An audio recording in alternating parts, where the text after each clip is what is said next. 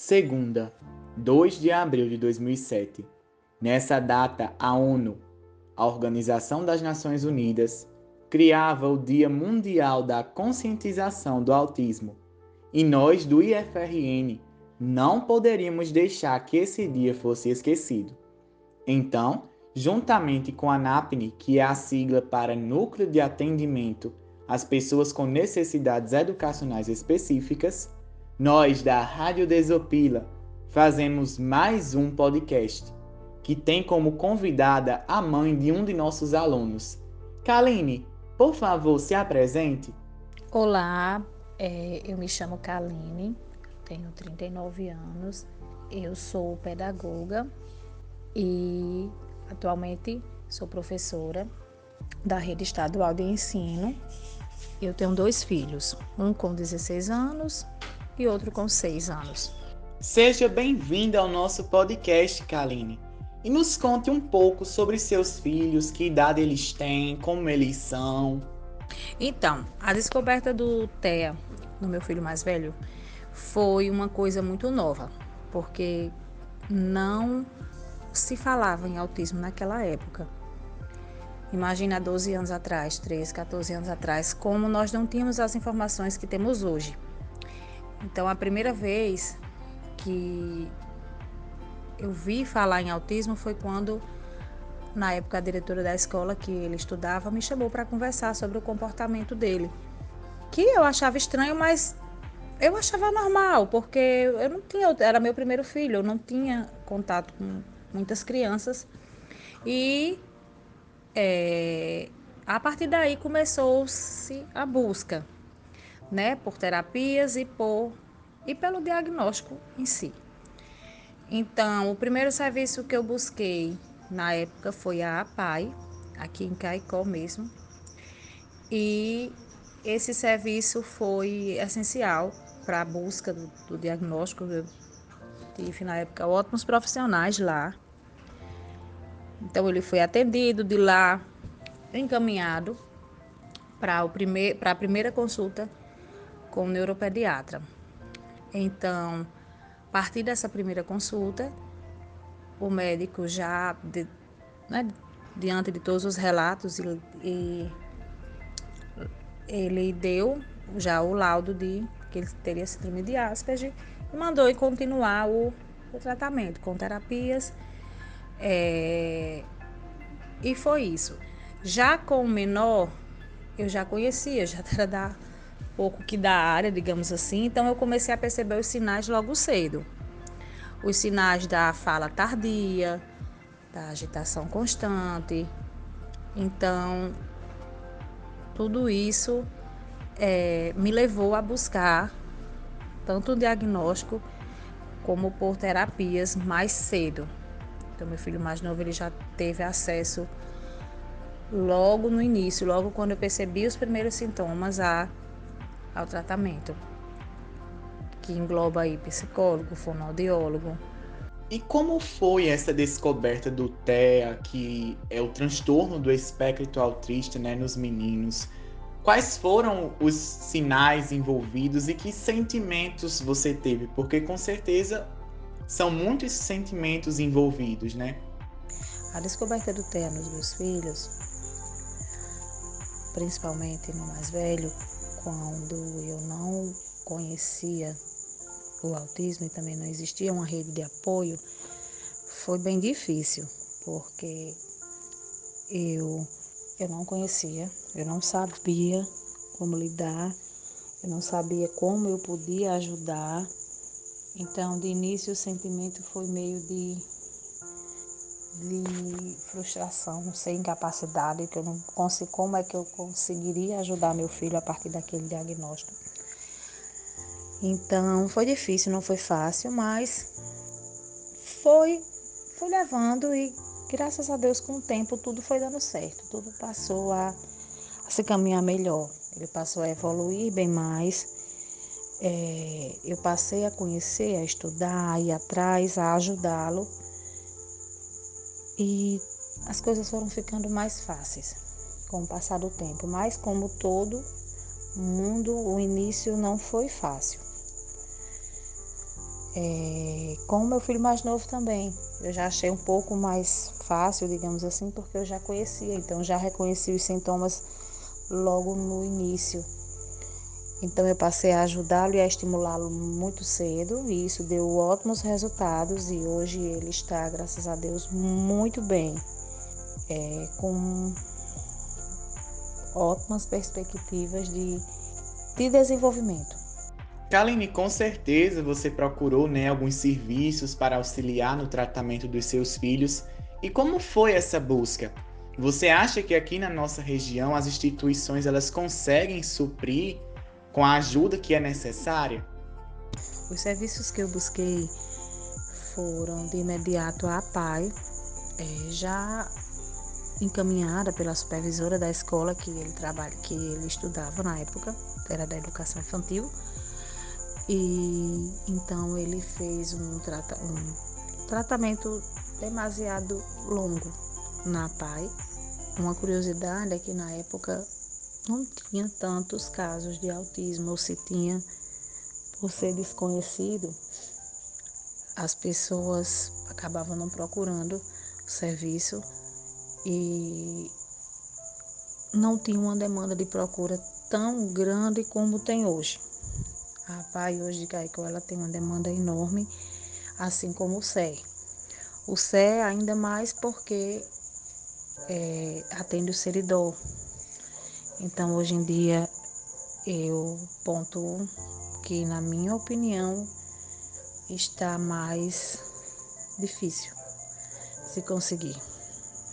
Digamos, há 12, 13 anos atrás, era mais difícil a questão de informação, mas posso estar enganada, mas concluindo a partir da minha realidade, eu chego à conclusão que, devido à demanda, está crescente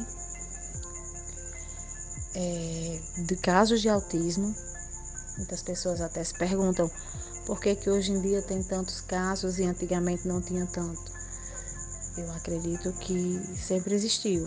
A questão é que hoje em dia, devido ao acesso de informação que nós temos, os pais, as mães, a própria escola percebe aquele atraso, aquele mais cedo. Então, eu acredito que isso justifica o crescente caso de autismo. Então, os serviços que eu busquei na época foi a APAI, na época do meu filho mais velho, e no meu filho mais novo também não foi muito diferente. Eu busquei a APAI, mas não encontrei vaga. Eu busquei o CER e foi muito difícil conseguir. E atualmente, Kaline, que tipos de acompanhamento os meninos têm? Eles seguem com o tratamento ainda? Olha, atualmente os serviços que eles estão recebendo são poucos. Como eu lhe falei, a rede pública hoje ela é muito cheia, a procura é muito grande e poucos profissionais.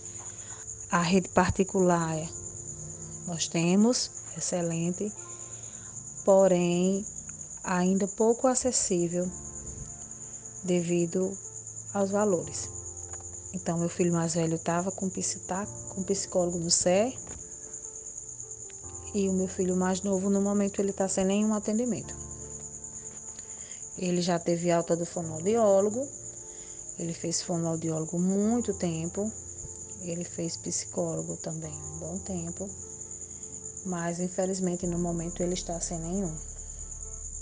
E hoje, Kaline, você acha que os meninos eles sofrem preconceito?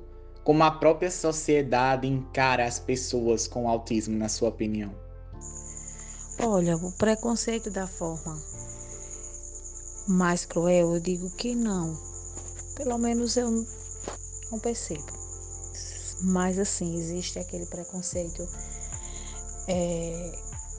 muitas vezes mascarado, onde as pessoas às vezes nem têm intenção de nem se dão conta que estão agindo com certo preconceito.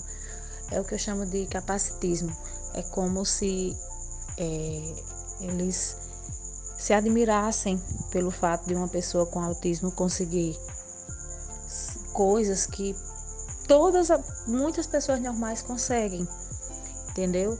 Então é comum a gente ouvir frases do tipo: nossa, mas ele nem parece ter autismo.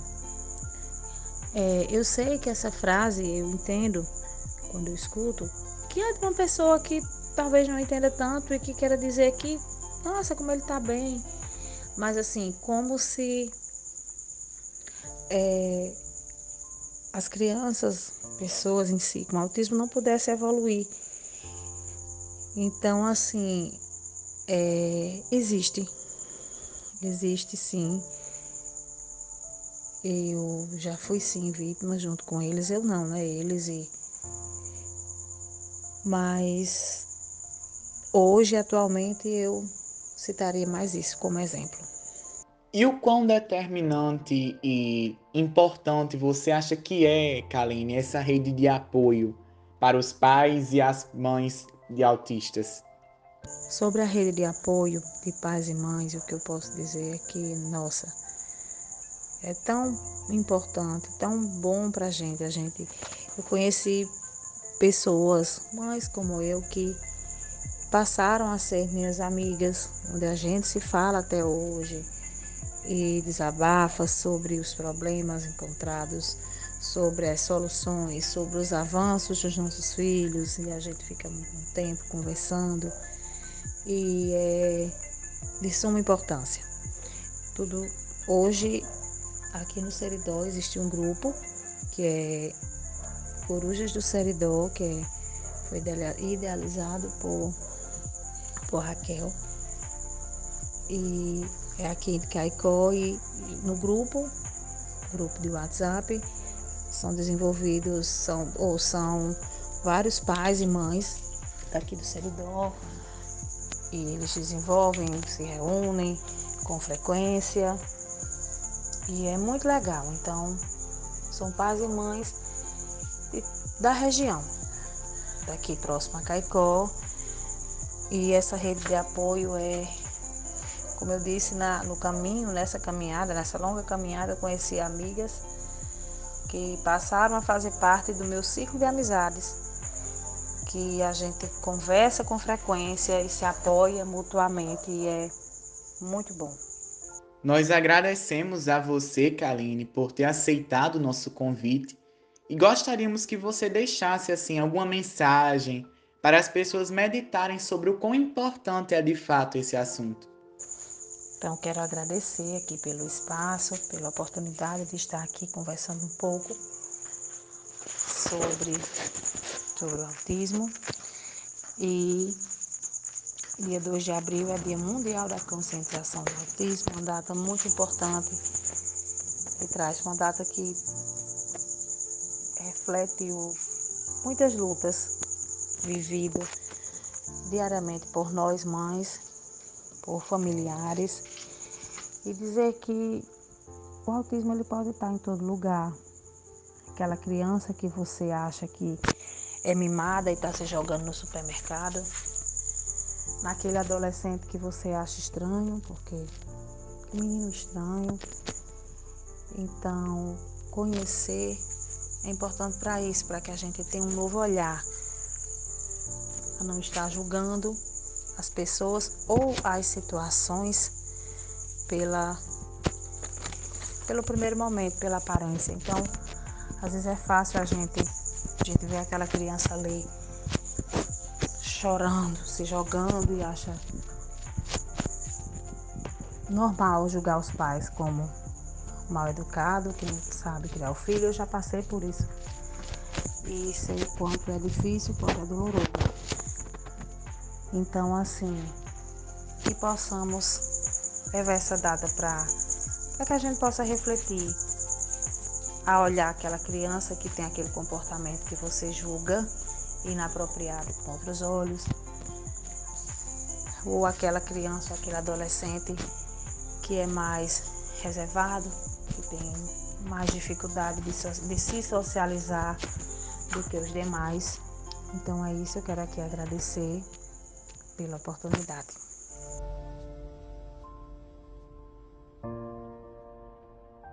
E esse foi mais um episódio dos nossos podcasts da Rádio Desopila.